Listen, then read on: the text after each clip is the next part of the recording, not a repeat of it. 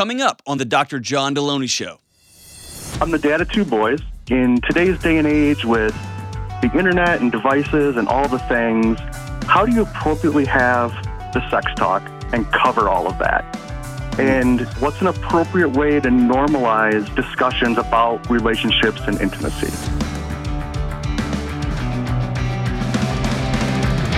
What is going on? This is John with the Dr. John Delony Show. Literally the greatest mental health and marriage and parenting podcast ever exists. Ever. Ever. We talk about whatever's going on in your life, mental health challenges that you're struggling with or that your family members are struggling with, how to how to be a better parent, how to be a better spouse, or how to figure out what in the world's going on in your relationship, whatever's going on in your world. I'm going to walk alongside you and we're going to figure it out. Um, I may not know the answers, but I promise I'll tell you the truth. And I might refer you out and tell you to go talk to somebody else, but we will figure this thing out. If you want to be on this show, go to johndelony.com slash ask, ASK on the internet, and just fill out the form. And it goes to Kelly and Jenna. And actually, if you fill it out today, Jenna will not be paying attention because this is the week of the Taylor Swift shows, both of them. Oh my god! I've already got my merch on. I'm ready. How do you two pre-buy shows. merch? That's the most millennial thing I've ever heard. I mean, they had a whole truck set up. I just had Chris went down for me. He said, text me. He said, "Hey, what you want?" And I said, "I know exactly what I want," and he got it. You told him what you wanted, what you really, really wanted. I did. I did, and I really, really got it. That's Wearing a, hu- it today. That's a husband right there. That is not. No, he's not my husband. What's your husband's name? Reed. This is Chris. Chris Wright. Oh, your down. boss. Yeah. I told him the merch truck was there and he said, Oh, I'm going to go down after work. I told him I couldn't go. and so he said, He's a massive Yeah. T Swift fan. This is one of the guys from your band. He's in Dub Let's Button. be very clear Yeah. about that. I did not know he was a Swifty. Oh, he's Oh. a full on Swifty. He's going Sunday night. we may have to Or reshuffle intervention our band for sure. Yeah, we need to circle the wagons on this guy. Wow. Kelly, though, will be there to answer your phone call because she does not believe in joy or concerts. So that'll be great. That'll be good. Um, or happiness. So she will be willing to take your, your emails. Hey, and don't forget to hit the subscribe button or the like button. And Ben, I like T Swift too. I can't lie, man. She's good, man. That was strong of you to to say that. This is a show about vulnerability and telling the truth. She's good, man. She's real, real good. She is. It's annoying how good she is, especially when I'm middling at my job. All right, let's go to Jason in Colorado Springs. What's up, brother Jason? Oh, you know, just partying over here. Yes, me too. On, uh, it's kind of early a to be. dad. It's kind of early to be partying in Colorado Springs, but that's all good. So what's up, dude? Yeah, that's all right. Well, I wanted to get your opinion. I'm uh, I'm the dad of two boys. One just turned 13, and so this is kind of like a two-parter. Um, I'm kind of wondering, in today's day and age, with the internet and devices and all the things, how do you appropriately have the sex talk and cover all of that? And kind of tagging on to that, what's an appropriate way to normalize discussions about relationships and intimacy? It's a great question, man. Um, can I can I beat you up, but not because I don't like you, but just because it will send a message to all the other parents? Is that cool? Yeah, absolutely. Because I'm sure I'm not the only one thinking these No, things. I right? know I know you're not. So I'm really grateful that you called. So I think to start out number one, 13 is way too late, probably by seven or eight years. If not more. Okay. okay? Okay. Um, I think the days. Uh, well, let's just let's just be honest. The sex talk as a singular event is an utter failure. It doesn't Yeah. work. It never has worked. It didn't work for you and me. It didn't work for anyone we know. Nobody walked out of the sex talk and they're like, "Oh hell yeah! Now I know how to do this, and my dad's awesome, and he'll always be a safe place to go talk about girls." I mean, like that has that that has never happened in human history ever. It has just Yeah. been like, wow, I will, n- I will never talk to them about anything ever again because all of my body hurts after that call. Right? You know what I'm saying? So well, and, and honestly, that that's part of my second part of that question is because when I got that talk, my dad wouldn't even do it. My grandpa had a couple gin and tonics and asked me if I knew how to put on a condom. like so, hey, I didn't want hey, to. have I didn't want to talk about that- any of that with anyone ever again. That's and, one of the best sex talks I've ever heard. Right there. That's that's Yeah, right. that's and incredible. I mean, so I had it all figured out, and uh, but I, I just want something better for these kids, you know. Yeah. So I I I think ultimately the sex talk, that idea comes from a faulty notion. And it's about sex, it's about um, anger and rage. It, it even bleeds over into the conversation about suicide. If we bring it up, that it's going to suddenly give our kids insights into something that they didn't know exists. And that's not true because their bodies exist. And so what our silence does, or what our when we turn beet red in our face, we're like, or we get all nervous, or when a kid asks us something innocent when they're six or nine or ten or four, and our eyes start darting around the room looking for our spouse or whatever, they absorb all of that. And so the greatest thing parents can do is just to norm sex, to norm bodies, because it should be happening inside their house, right? So it's uh it's what, what's going to change is the details and degrees, right? I am never going to go into gruesome detail with about me and my wife. Like into mm-hmm. you know what I mean? That's not appropriate. I, mm-hmm. my my my son will be in more therapy than he's already going to be in. But the other day, my daughter's seven, and I, dude, I'm just let me let me tell you the rules of my house. Number one, every conversation is on the table, hundred percent all the time. There is nothing in our house that we won't talk about or discuss. And so that's just an ethos, right? And that can be about religion, that can be about political topics, that can be about anything. We also don't gossip. So we don't talk crap about other people. So my kids know that it's not just not a free for all. And the rule that my wife and I have is any question that gets asked, whoever gets asked answers it. So there's not a big, there's not a big um, production. There's not a big like confetti falling from the sky and the big talk, right? Um, what it is is is like the other day my i'm, I'm literally just I'm, I'm doing something the, in the kitchen and my daughter's sitting there at the at the counter she's seven and she just says hey dad i just don't understand this and i was like what what what do you don't understand baby dude it could have been i don't understand how wolf dragons are create mm. fire i mean it could have been any number of things coming out of her mouth and she said i just don't understand how your part gets into mommy to make me. And I just started laughing. I was like, oh, I guess we're doing this right now. Right. And my wife walks by and she has a huge grin on her face because she knows the rules. She walks behind my daughter and just keeps on walking. It's not a weird thing in our house. And it ended with, yes, we are naked. And my daughter goes, oh no. But it wasn't a, it, there was nothing weird about it. You see what I'm saying? Mm-hmm. Um, last night when I was carrying my daughter to bed and we were hanging out in my room. I was carrying her to bed, and I said, "Hey, when we walk by, I want you to kick mom." Like we were just being silly. And she goes, "No." And I put her foot by my wife's shoulder, and my wife leaned over and kissed her on the top of the foot. And I whispered to my daughter, "I will never kiss her again." And my daughter starts dying laughing. Right? So th- that's just an ethos in our house. Now we are silly and goofy, and not every family's like that, and that's okay.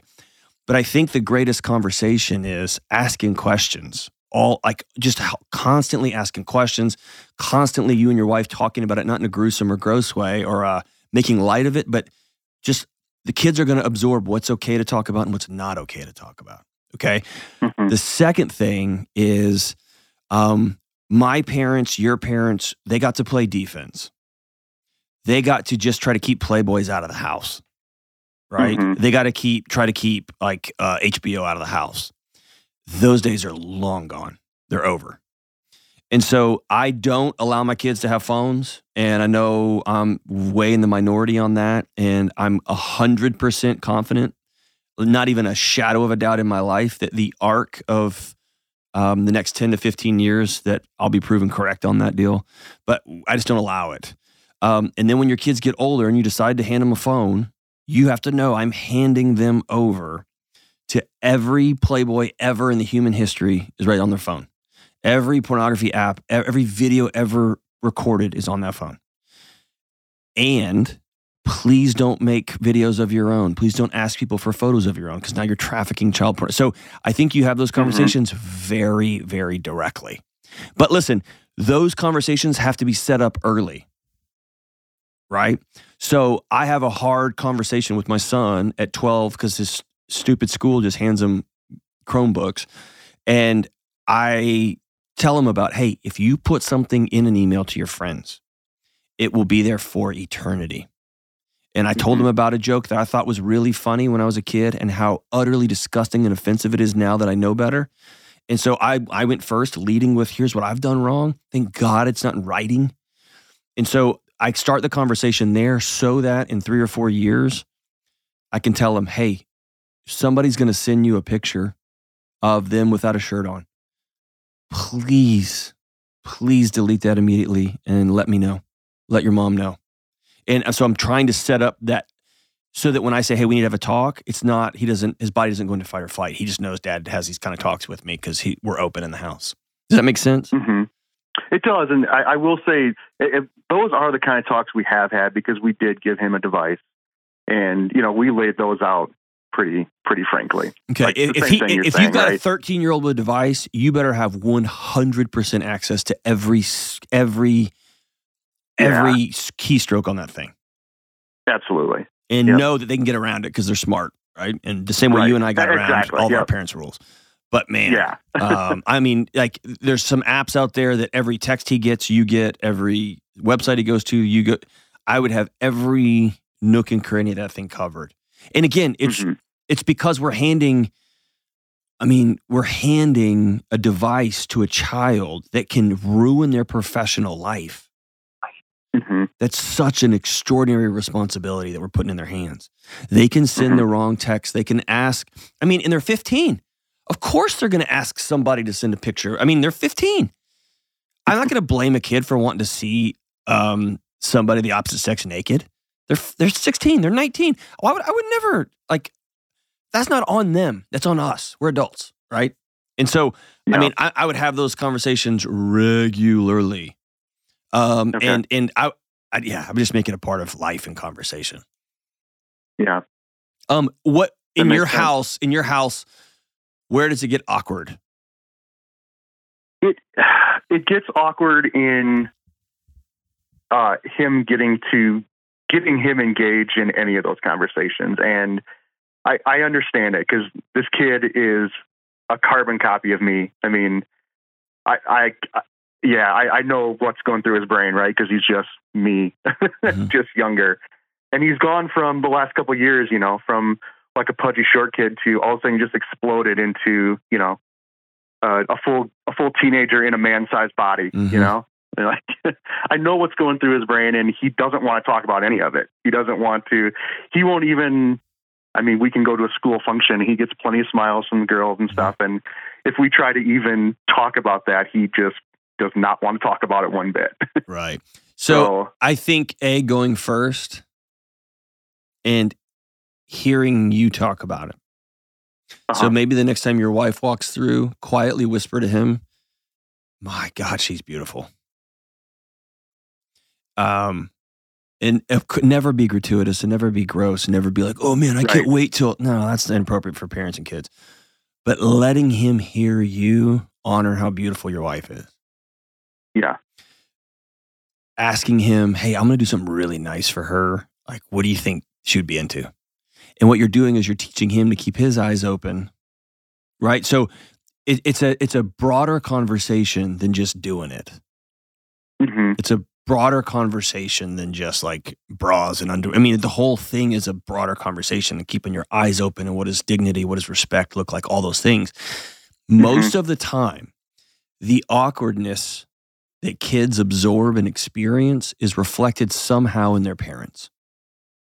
yeah, And I can't tell you, I cannot describe to you the millions and millions and millions of moms and dads who see each other naked and have sex and have babies and cannot talk about sex amongst between the two of them. They can't talk Yeah. about what they're into, what they want to try, what they are awkward about. Like, and it just permeates the house. You know what I mean? hmm And so there's something to be said for couples. If you're going to raise kids, y'all have to be able to talk about sex. Because if y'all can't talk about it, God help your poor kids. right, And they just grow. It's kind of like if you have one um, in law who's a little bit out to lunch, right? And if you bring it up, like one of y'all gets really touchy about it, and just the kids just learn don't talk about granddad because, whoa, mom gets fired up yeah, it's very similar with sex. If you can't talk about it behind closed doors, your kids are ne- they're they're gonna know it's not okay. Okay. Are there things that you and your wife can't talk about, or that are weird or awkward or make you blush? Um, I not really, but also not. There are we talk about pretty much anything, but behind closed doors, right? Like we're not we're not talking about. There's a lot of things that her and I just talk about together privately, Okay, not and it should be You know, that we- way. It should be that way. You shouldn't Yeah. be like, "Hey, honey, you want to try this?" Like at the at the dinner table. That would no, don't do that. Oh, right, right. But I mean, probably the whole, you know, the full extent of any of those conversations happens just between the two of us, and never, never in front of the kids. There you go. So So I think there's something Yeah. about um, being intentional about holding your wife's hand, being intentional Mhm. about hugging every morning, being intentional about kissing your wife in front of your kids, yeah, um, letting your kids see that you are a sexual being without being pervy McGee, yeah, right? And um, I, I'm I I know my kids. My son's old enough now that his kids, his friends, listen to the show sometimes and, and give him crap about it. So I don't want to embarrass him, but I I I don't really give him an option. Like I'll tell him, hey, we're gonna talk about this. Or I Mhm. need the update, man. He's like, Dad, I don't I think, nope, I need the update, man. And so we're pretty open about it.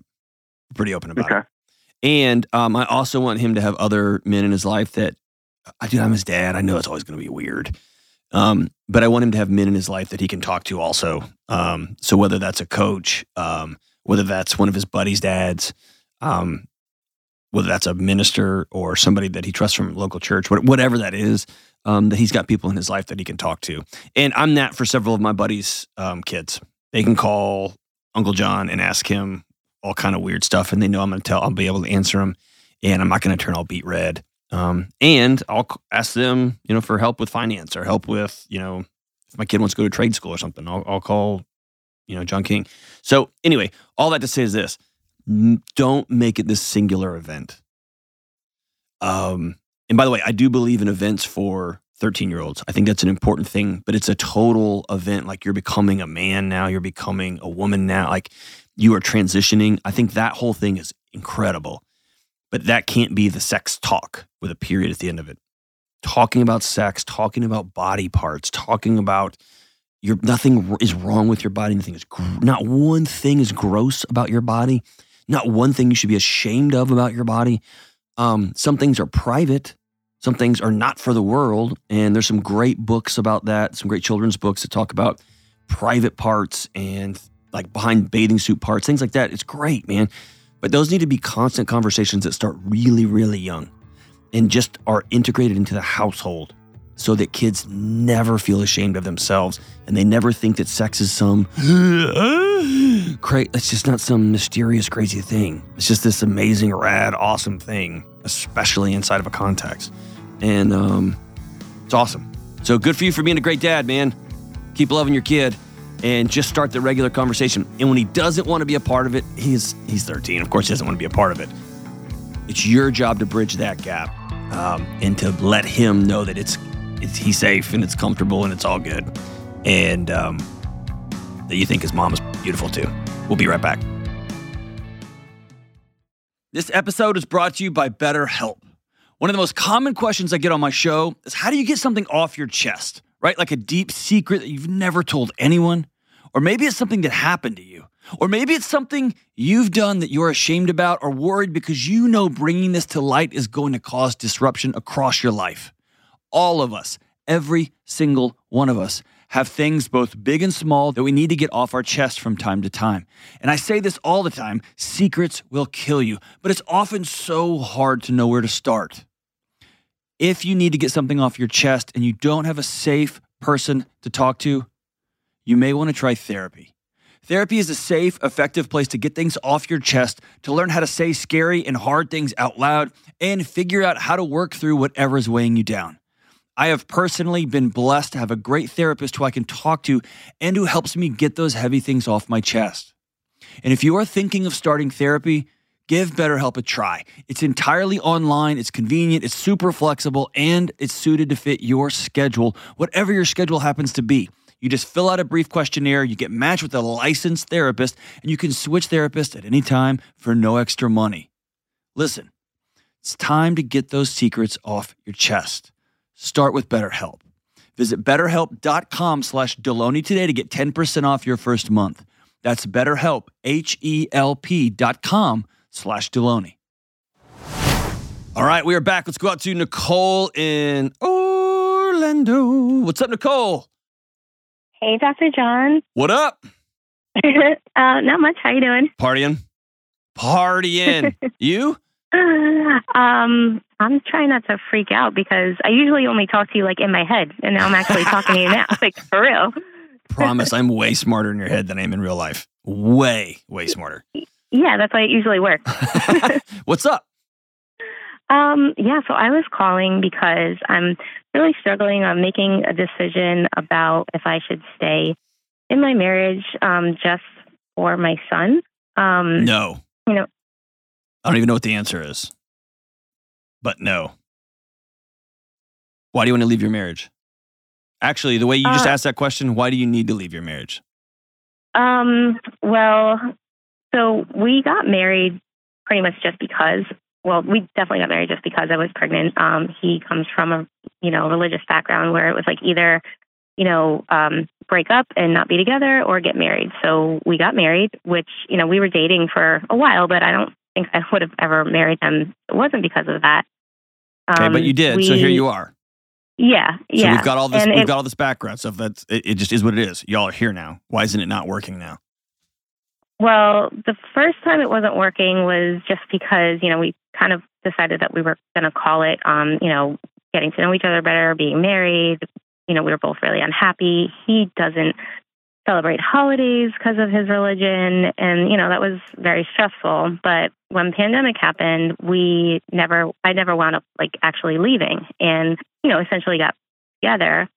And then as I was like really kind of trying, I found out that he was sleeping with the neighbor. So, you know, it broke my heart. And um, when I kind of, I guess, kind of got open over the brokenheartedness about it, then I was obviously like angry.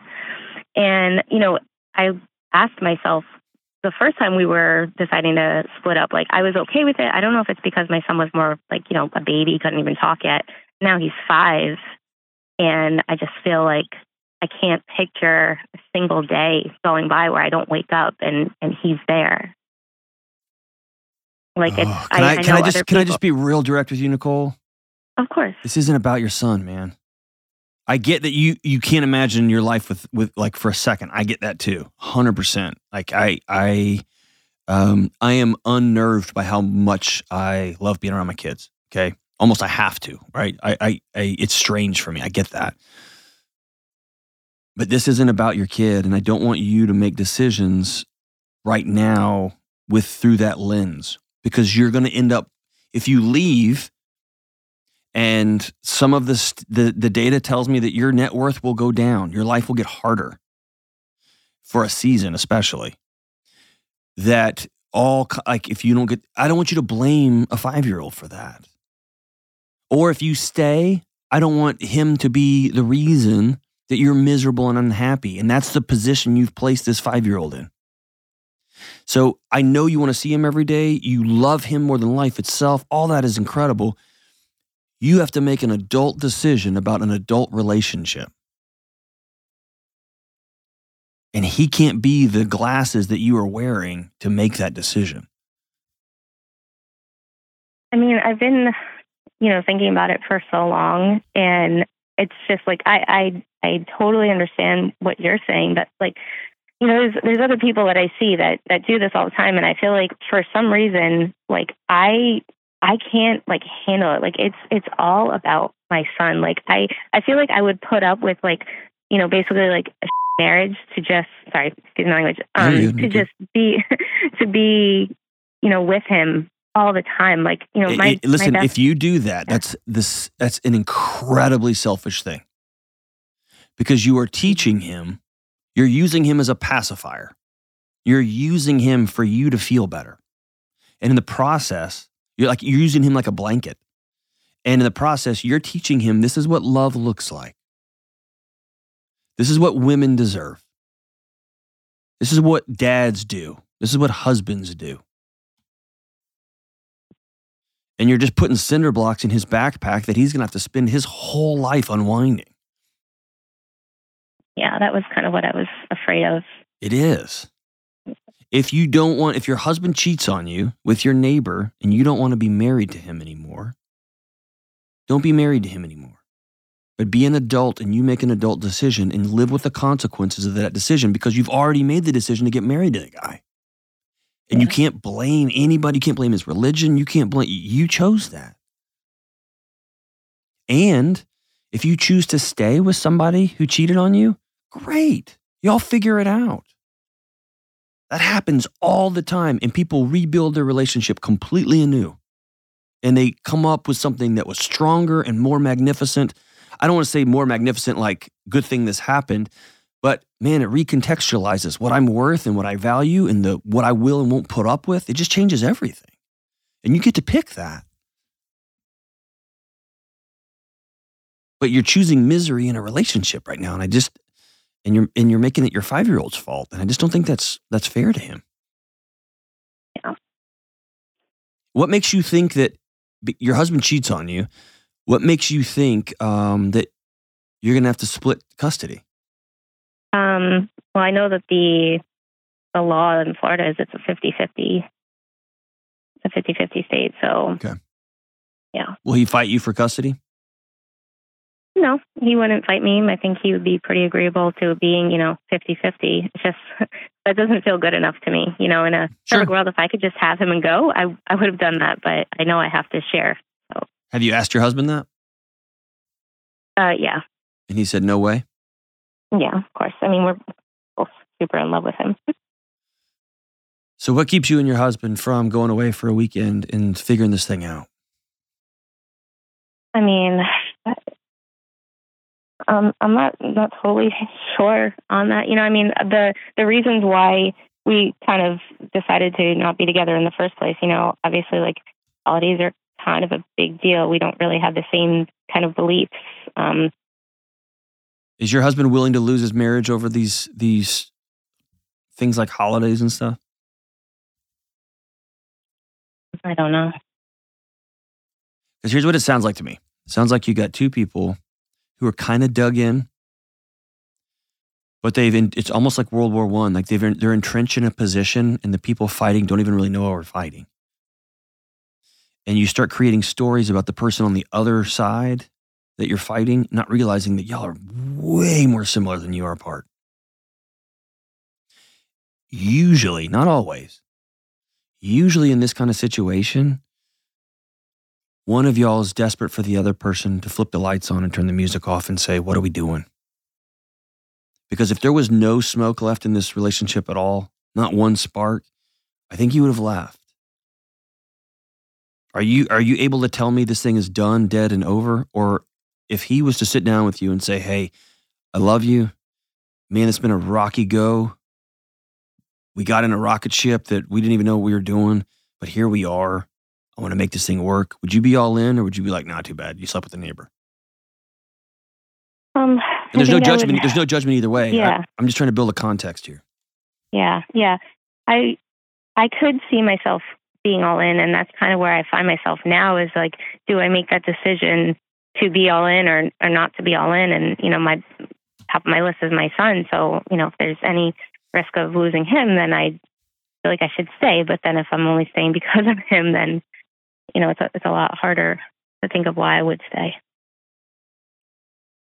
I want you to do some soul searching, not about your son. You know where you stand there. But it feels like you got hurt bad and you are scared to get hurt ever again. And so you're going to you're going to go to the beach like wrapped up in a huge blanket so you can get no sun on you because one time you got burned. And what you're going to do in the process is miss the entire trip to the beach. You're going to miss your whole life. Yeah. The only way your marriage works moving forward is if you're willing to get hurt again. And I hate that about relationships, but it's just the truth. All relationships are a risk, 100% of them. Mhm. The one way you can mitigate that risk is you take the lead.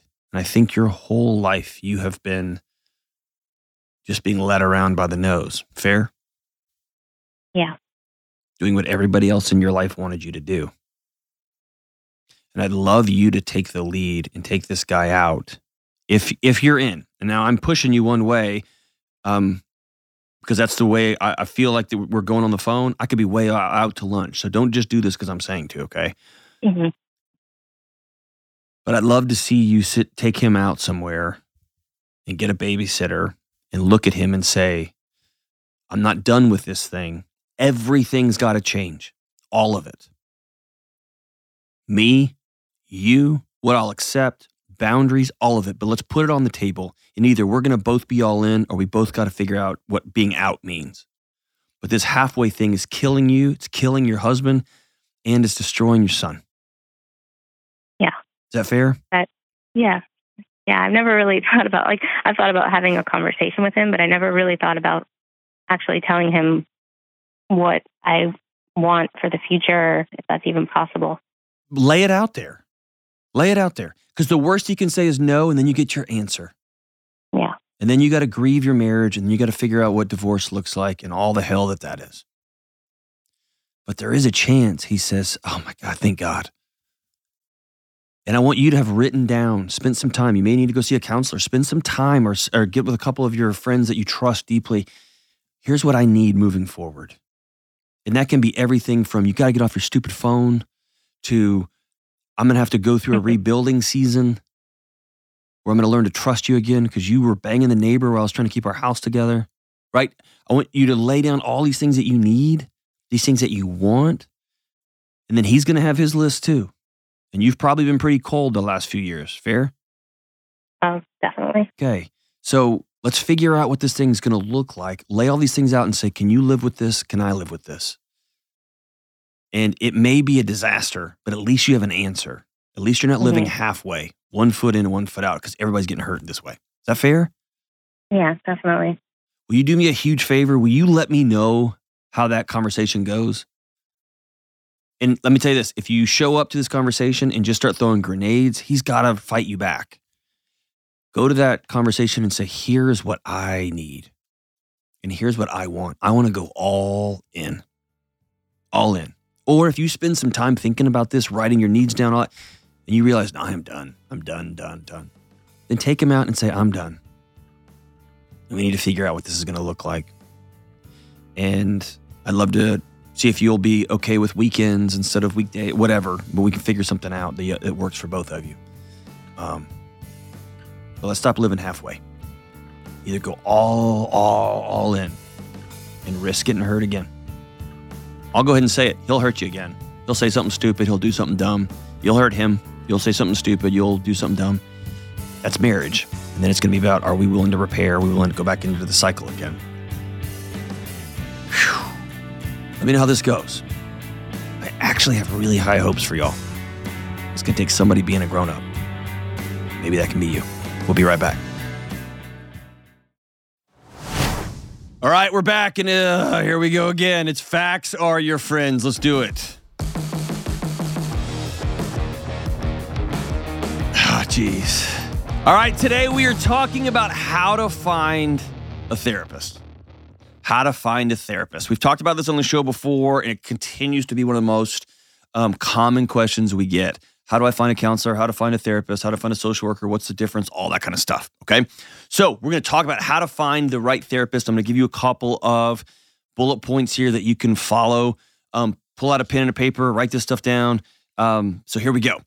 Number one, I want to define what they are and what they are not. Okay. So, when you think of mental health professional, you can start with your local doctor. And your doc, your regular doctor, your primary care physician is going to get a couple of classes on mental health stuff, on psychiatric stuff. Um, they're not going to usually get question, uh, classes on how to deal with trauma. In fact, almost never on how to sit with somebody over the long a long period of time. Um, I will tell you the first time I went to go get help, I went and met with a medical doctor, but he was a buddy, so I had a relationship with him. And remember the word relationship because that's going to be really important. A psychiatrist is a medical doctor. Okay, that's a medical doctor who goes to med school and then goes on to specialize in psychiatric care, mental health issues. I'm sad to say that most psychiatry nowadays is entirely medicine based. It's it's entirely biological. Very few classes, if any, on therapy, on sitting with somebody. It's all moved to managed care, get you in, hear your your X number of symptoms, give you a diagnosis of the ICD-10 codes or out of the DSM, and then get you on, get you meds, and get you out of here. Okay. Um, psychiatry, I think, can be used great as an adjunct to counseling care. And most of the research suggests that you need to have that medicine works in conjunction with um, counseling, some sort of talk therapy or some sort of action therapy. Um, but that's where some people start. Okay. Some people start there. A psychologist, a psychologist is the next rung, if you will, in the hierarchy. So if you look at mental health professionals, there's a hierarchy there, whether we want there to be one or not. And it's psychiatrists, which are medical doctors. And then there's a psychologist. Psychologists go get a graduate degree. You got to have a PhD or a PsyD to, to be called a clinical psychologist. And they are trained usually from research, more research based. Um, they've got to do research, they have to do studies, they're going to be more clinical in their approach um, more typologies. This, and again, I'm speaking broadly and generally. Beneath that, depending on which state you are in, it might be counselor, it might be a marriage and family therapist, it might be a social worker, clinical licensed clinical social worker. And there's social workers that are licensed to sit with people, they can do diagnosis, they can refer you out to psychiatrists. and then there's social workers that are to help you navigate complex systems like a medical system or the legal system or whatever. So I'm talking about licensed clinical social workers. At the end of the day, the research tells me that the most important thing is not the modality, not the degree of a licensed mental health professional. It's the rapport between the patient, the client, and the mental health professional. How you feel interacting with this person. Now, I was thinking about this when I was writing these notes out for this two of the most amazing therapists that I refer to a lot, whose wisdom guides a lot of what I do, are Esther Perel and Terry Real, Terrence Real. Neither of them have PhDs. Neither of them are Dr. Perel or Dr. Um, Real. And they're amazing. My therapist, the person I go to, I know they don't have a PhD. I know they're not a doctor so and so, and I don't know what their clinical licensure is in. I actually don't know. I know they're one of the most respected and extraordinary counselors in the United States. And I was really fortunate that she would take me on. Um, but I don't even know what her clinical licensure is. That's how little I care about that kind of crap. Also, Gabor Mate, who you hear me talk about a lot, he's a medical doctor, not a psychiatrist, but a medical doctor. So all that to say is, and I have two PhDs and I'm seeing somebody who's not a PhD. All that I want you to me say, I don't care. It's about when you meet with this person, do you click? And here's how I know if I if if I click. Can I or will I tell this person the truth? Most of us have an innate sense that this person in front of us is not safe or they are safe. Doesn't mean it's not going to be uncomfortable. It's not going to be weird. But can I tell them the truth? Will I tell them the truth? If you sit down in front of somebody and your guard immediately goes up, you are not you're wasting your time, you're wasting their time, you're wasting your money. Because if you're not going to tell the truth, then they can't help you. It's like going to the doctor and not telling them that your foot is really, really hurting and instead telling them you got a headache. It's not going to help. They're never going to get you the x-rays that you need to get your, your care. Okay.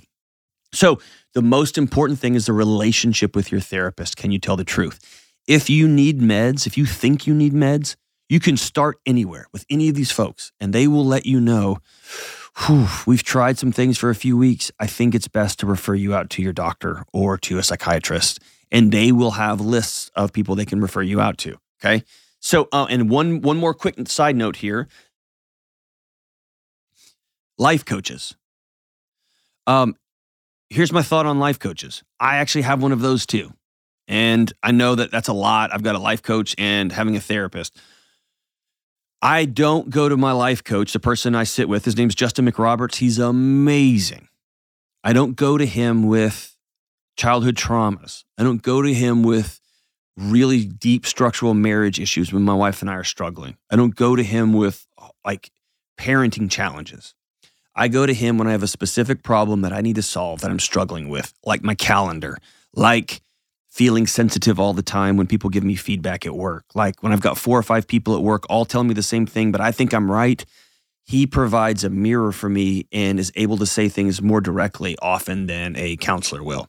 It's what a coach is. Coaches give you advice, not always, but more so than a therapist will. Um, I am technically not licensed. I intentionally did not get licensed in the state of Tennessee um, because I didn't want to spend my whole career fighting grenades that people are throwing for licensure. So, uh, life coaches can get certified in their particular thing, but not all of them have licenses and stuff. It's great. I take specific and issues like boundaries, work challenges, etc for life coaching. So if you're working through like a particular issue, call life coach, man. It's easier to get in sometimes. Um, they can be less expensive sometimes, depending on who you call. Sometimes they can be extraordinarily expensive. Um, but I don't have a, a, problem at all. In fact, I employ one. And um, if you want to check out Justin McRoberts, he's the guy that I, ref- I work with, and he's amazing. He's out of California, and we do it virtually, and it's awesome. Um, all right, so how to find the right therapist. All right, number one, I hate that I have to start here, but this is the world we're in right now. I hate that I have to start here. Figure out your finances. Um, usually it's going to be between 75 bucks and 250 bucks an hour. Sometimes a little bit less if they're on a sliding scale, sometimes more. Sliding scale simply means you're a teacher, you make $42,000 a year and they are going to slide their rates down and make you you you will pay less than somebody who makes $100,000 a year might have to pay full full freight. Great. I'm 100% on board with sliding scale stuff. Okay. Psychiatrists can be considerably more expensive, four, 500 bucks an hour. Sometimes testing is thousands of dollars. Um, it just depends on what you need. If you've got cash pay, many, many, many, many therapists have moved to cash pay, usually because their books are full. They don't have to deal with insurance. They can just say, hey, I cost 150 bucks an hour. People write them a check and they'll move on. If you can afford to do that, great. That's where I would start. Um, one side note you can pay with cash and you can say, like I do with my counselors, I do not want any diagnosis in any records. So they don't. And I'm paying with cash. If you have insurance, if you are going through your insurance, often insurance will require a diagnosis to reimburse the therapist. So they have to put something down. Um, so if you got cash pay, start there. If you need to run it through insurance, great. My wife has done that. No big deal at all. No big deal at all. Um, run it through insurance, and you can often find a list of practitioners in your area. Okay. Now, finding practitioners is hard. There is a shortage nationwide. It just is. That's not an excuse to give up if you need to talk to somebody. Okay. It's not an excuse you need to know how much things will cost before you go. And by the way, no therapist should be upselling you things or giving you packages on things, or that should never happen. Okay. That should never, ever happen. And a therapist's job should be to work themselves out of a job with you. Their job is not to counsel you for eternity. Their job is to help you in the healing process, to walk alongside you. Okay. If you are struggling to find somebody, a group, and I know they sponsor the show, so there you go. But BetterHelp has been extraordinary um, to folks who were just who were peripheral to the Nashville shooting. That's who I referred them to. Got them a code for BetterHelp. Okay, so I have full trust there.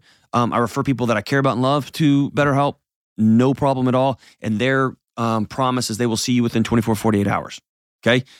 Dealing with deep trauma, online therapy, or talking on the phone therapy might not be the best long term, but man, it's a great place to get you going. Okay. So, number two, after you've dealt with the finances, what you can afford, how you can work that thing, have an idea as to what you want to talk about. Have some sort of direction. Okay. I'm ready to stop being so angry. I want to be a more present mom. I want to be a better dad than my dad. I don't even know where to start. I just keep crying all the time. Everyone around me is telling me that I'm depressed. I keep asking me if I'm depressed. I don't think I am, but it's time for me to talk to somebody, get a different, a third party who's who's neutral on this deal. Okay. More than likely, you're going to be wrong in what you think is going on. I can't tell you the number of times I've gone in and been like, hey, I need to talk about X. And within an hour, we are not talking about X. We are talking about Y. X is a, simply a symptom of Y and A, B, and C, and D, and E, and F, and G, right? But have some sort of direction. If you plop down on the couch and you look at the therapist and say, fix me, it's not going to work. Good therapists can work with that because they're good. But man, it really helps to sit down and say, I'm ready to stop hurting. I am in the last stages of my life and I want to have as much joy as possible. I just lost somebody that that means it, that was my heartbeat and I can't breathe. Can you help me with the grief? And I, and, and so have some sort of direction there, okay? Um, and I want to reiterate this. You got to tell the truth. You got to tell the truth. They, they teach us in counseling 101 classes your clients will lie to you. Your clients will lie to you. Don't lie. If you're going to go and you're going to pay the money, tell the truth. I slept with this many people. I hooked up with my boss's um, uh, secretary, and it's going to blow my marriage up. I hit my kid. Go tell the truth. Okay. Um, all right. N- number uh, three. Where should you look? Okay. Number one, check the internet in your local area. That's the easiest way. Okay. And there are waiting lists all over the country. Get on them. Get on the waiting list. Just like it, your barber who books four months out or three months or whatever, get on the waiting list. You never know when you're going to get a call. Okay. So, number one, get on a waiting list. If four or five or six people are like, dude, you got to go see Jenna, you got to go see Jenna, you got to go see Jenna, and you call Jenna and says, hey, I'm not taking any clients now, but I got a waiting list, get on it. Go ahead and get on it. Why not? Right? Why not? But don't stop there. Um, after you've checked your local uh, internet, uh, the, if you check the, the internet in your local area, Ask friends, families, or coworkers. Listen, you are worth being well. So unless you're in an abusive situation or somebody that's going to take advantage of you for for finding out that you're going to a counselor, I let folks know. I see somebody, and I got a coach. My wife sees somebody. We will see somebody together. Ah, it's fine. It's great. It's healthy. It's good. Most of the people I know um, who do hard things and have have hard things in their past need to go do the work. They need to do the work. Okay, let people know. More often than not, somebody will be like, "Hey, you should go see my person. They're great." Okay. Also, if you live in a community with a with a local university, call and find out. In West Texas, where I just was, um, the local university, there was a counseling program, an addiction counseling program, a marriage and family therapy program, a psychology program. The medical school has a counseling program. All of them have things called clinics. The clinics are where graduate students see clients for free or for very, very reduced rates. And before you go, I'm not seeing no student. I was a student. I was a student. That's where I saw clients. And so my colleagues were great. It's a great place to go. And if you go see a, a, a, graduate student, you're getting the benefit of not only the graduate student, but of often one or two professors. So people with extensive experience. And so sometimes you get a benefit of two or three therapists for the price of a quarter of one, right? It's, it can be an amazing resource. So if you live in a, in a local community, check out the clinics of the mental health programs at the local university. It's a great um, way to get in and see somebody. Um, and you can also provide feedback. It's just awesome. Um, there's also local family counseling services that are designed for folks who have no money or very, very little money. It's where I did my one of my internships, my practicums, and I loved it. I loved it. Um, there's a great place to meet folks all over the the spectrum who are struggling with things, and also people who had plenty of money that I got to help. So check out local family counseling services or counseling resources in your area as well. And then also there's church services. I do have a bias. I do have a bias, and so it's just this is just me. Um, there are good, well-meaning um, ministers that are not trained that will often talk to folks, and unfortunately, I've I've had a career of people coming to me and being like, "Hey, man, I went and saw my pastor, and they said X and Y and Z," and I just go, "Oh my gosh, I cannot believe they said that." So I do have a bias against sprinting out that way. I uh, implore you, if you're a pastor or a minister, you have to know when you're over your head. You have to not look at people and say, well, if you just prayed harder, or Jesus tells you don't be anxious. So uh, that's not helpful. And in fact, that hurts people. Don't be that pastor. Don't be that minister. There's tons of pastoral counselor training that you can go get that will make you incredibly effective. And I hope that everyone who has the um, the courage to sit with somebody who's hurting will go through the proper training there. Okay. So that's basically, oh, here's the other one call Better BetterHelp, man. Call online service. They will get you in within 24, 48 hours if you're just stuck. Again, it's not often, you're not going to do this forever and ever and ever. Amen. But man, it can be a great resource when you finally get the courage up to say, okay, I'm going, I'm going. Last thing I want to, I want to pass along here go uh, three times, three to four times before you decide to switch a therapist. Okay. The first time should be a nervous vomit session. You get it all out. This happened and this happened and this happened. And there's a thing that you're like, I don't want to say it, I don't want to say it. And you say it or you don't say it. That's the first session. The second one is awkward. It's the second date. You're going back. You feel a little bit better because you finally spoke out loud some of this crap that you've been carrying around. You finally said, My husband sucks I don't know what to do. I'm sick of my kids not liking me. That's just that's that's the that's the that's the forward to the book. You haven't even started the book yet. The work comes, so what are we going to do now? Okay. Second session is usually context. Tell me how you grew up. Tell me about your past. Tell me how long you've been married. How did you meet? Why? All that kind of digging into stuff. It's uncomfortable. Doesn't feel like you're getting anywhere. You're building relationship with the counselor. You're practicing saying your needs out loud. You're practicing telling the truth out loud. Session three is when things get hard, usually. That's when you start getting more homework assignments. You may get like a timeline assignment or something like that, like put in the timeline here, or I want you to write down your listening. You might get some of that stuff in the first couple of sessions. Session three, session four is when you start doing the work. We're going to learn some breathing exercises because we got to talk about some hard stuff. We are going to practice going to the gym three times, whatever the thing might be that you and your therapist are working through. Go three or four times before you bail. And if you've never been before, expect it to be uncomfortable. Having surgery to get your knees fixed is uncomfortable. Getting shots when you're sick is uncomfortable. Healing is often uncomfortable. And when it comes to feelings and emotions, uh, you just got to power through. It's not going to be comfortable. And that's the point. We do hard work in counseling so that we can breathe at home, so that we can have peace in our souls, peace in our living rooms, peace in our bedrooms, peace. It's hard. It's hard work. Talking about somebody hurting you and you're still married to them. Talking about how you let your kids down. It's hard.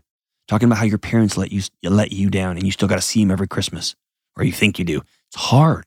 It's hard.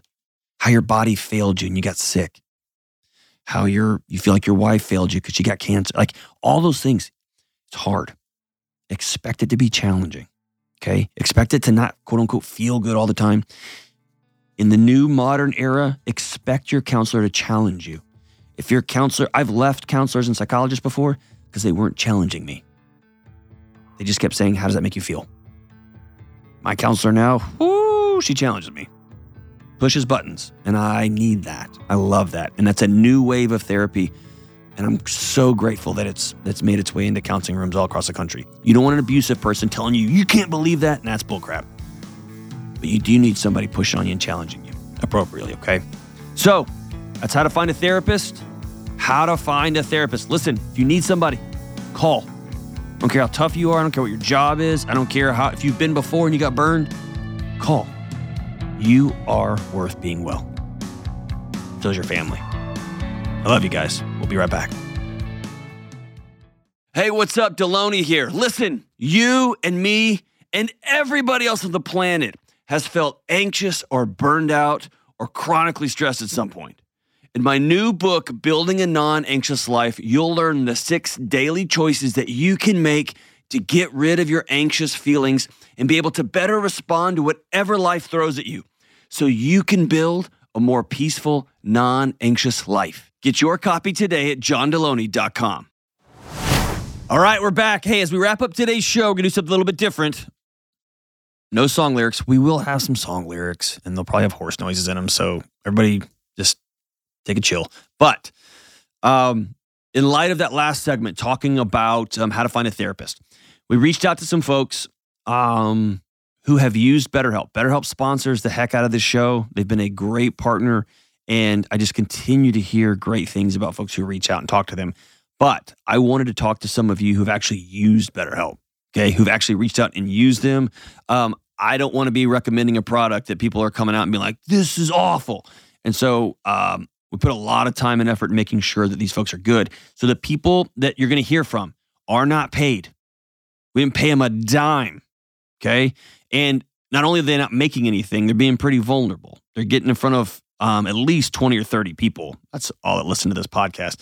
Um, only a few people, but they're talking about their experiences. So I want you to check them out and let this let them just plant a seed of courage in the middle of your chest.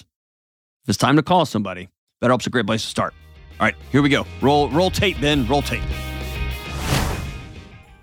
The past two years has been a lot for everyone across the globe, and it's been a lot for me personally. So I decided to use BetterHelp for therapy because I was entering a new season of my life. I have been on BetterHelp for about two weeks now. So I've experienced job loss, moving across the country when I was nine months pregnant, becoming a first time parent to my beautiful daughter, learning how to make new friends in the midst of the isolation of the pandemic, and losing my cousin due to mental illness. New relationship, we were talking about our future together, new promotion at work, a bunch of new stress in my life, both good and bad, that I was working through and trying to make sure that I'm using every tool in the toolbox that I possibly could. It was a lot. And so I decided to take up Dr. John Delony's recommendation to use BetterHelp uh, using his promo code. And I was matched with counselors who were able to talk me through my feelings and what had recently happened. My therapist and I, we communicate many different ways. We have a chat session that we can go back and forth. If I have a story that is going to be a little too long for texting, I can record myself and send it to her as an audio file. And we also have um, live sessions. It was a great experience. My therapist that I was matched with, she helped me identify how different traumas and experiences in my life were affecting the way I react to things now. Uh, she helped me with strategies on how to approach situations at work better, how not to take work home with me, how to approach conversations with my partner better. I've had a really great experience with her. We have communicated on all these different topics, such as parenthood, marriage, um, even just some conversations regarding boundaries with my um, with my family that I grew up with. We talked about my marriage, my mental health, setting healthier boundaries, how I can make new friends, what I should say yes and no to. It was a great experience. You know, as somebody who's dealt with anxiety his entire life, uh, it was by far the best counseling experience I've ever had. I can't recommend it enough. And especially as you enter different seasons of your life, I think it's a great opportunity to make sure you're using all the tools you possibly can. I highly encourage everyone to check it out. I think it's been very enriching for myself, and I think it could be for you all too. I would recommend it to all of my family and friends to give it a try, and I'd highly recommend it to you.